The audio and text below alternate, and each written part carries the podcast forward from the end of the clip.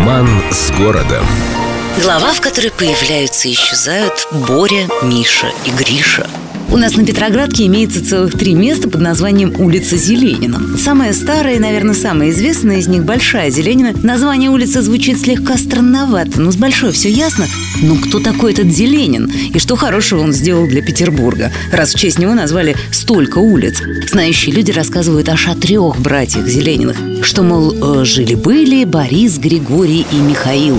Вот, собственно, и все. Несколько куцая сказка получилась от того, что в разных документах в качестве адреса стояли улицы Б. Зеленина, М. Зеленина и Г. Зеленина, что в действительности соответствовало названиям «Большая», «Малая» и «Глухая», но смотрелось не так интересно и слишком длинно. Но если все так просто, то кто тогда этот единственный и неповторимый Зеленин?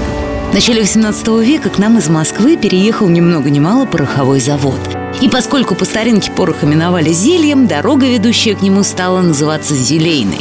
Вот так все бытовое и не героически. Потом, когда порох в пороховницах закончился, а о заводе даже памяти не осталось, народ потихоньку приспособил устаревшее, не очень звучное название под себя, и на картах совершенно официально появилась преобразованная улица Зеленина. А уж потом она обросла легендами, и, кстати, до сих пор отдельные упорные правдоискатели без устали пишут топонимическую комиссию, все пытаются выяснить, кто же были эти Боря, Миша и Гриша.